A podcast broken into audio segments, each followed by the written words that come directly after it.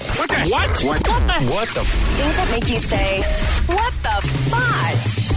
On Power 96.5. Two New York City women were arrested yesterday for protesting topless inside the polling station where Donald Trump was going to cast his ballot.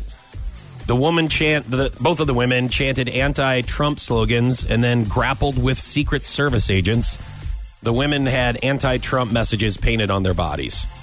Wow. So that was one. big That's one thing. way to get his attention. Yeah, You know? yeah. I'm surprised he didn't do his catch line that he did in the Access Hollywood bus. And it's in his video. It's like, just you know, over there. You know, there's one Over there. one thing that I did see that you can't you can't wear anything like who you're for at the polls. Oh, you Because I didn't- can't. I guess I didn't realize it. Well, there was a signpost, and I guess there what was some are they going to people do? that made- Put you in a headlock I to mean- send you home? I don't. These two women, I guess they didn't. Well, I guess see.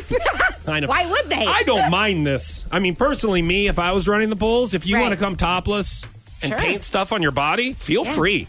However, the ones that are usually protesting with their clothes off are Mm. ones you go, hey, keep it on, lady. Right?